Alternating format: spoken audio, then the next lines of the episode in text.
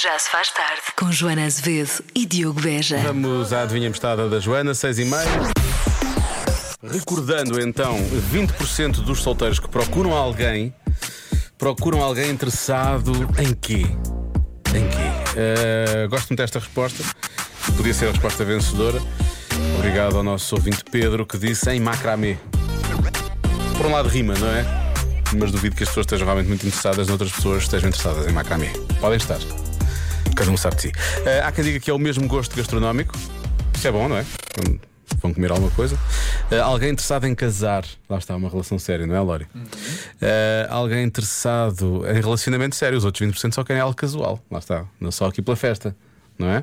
E a resposta que aparece mais vezes é, é procurar alguém com quem partilhar despesas. Não, agora vamos dividir isto, está bem? Tem que ser. É o sinal dos tempos, não é? É justo.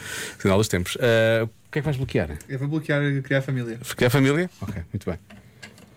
É uma resposta bonita. Obrigado. Não necessariamente a certa. Estas pessoas estão interessadas em alguém que goste de cozinhar. São pessoas, são pessoas muito interesseiras, não é?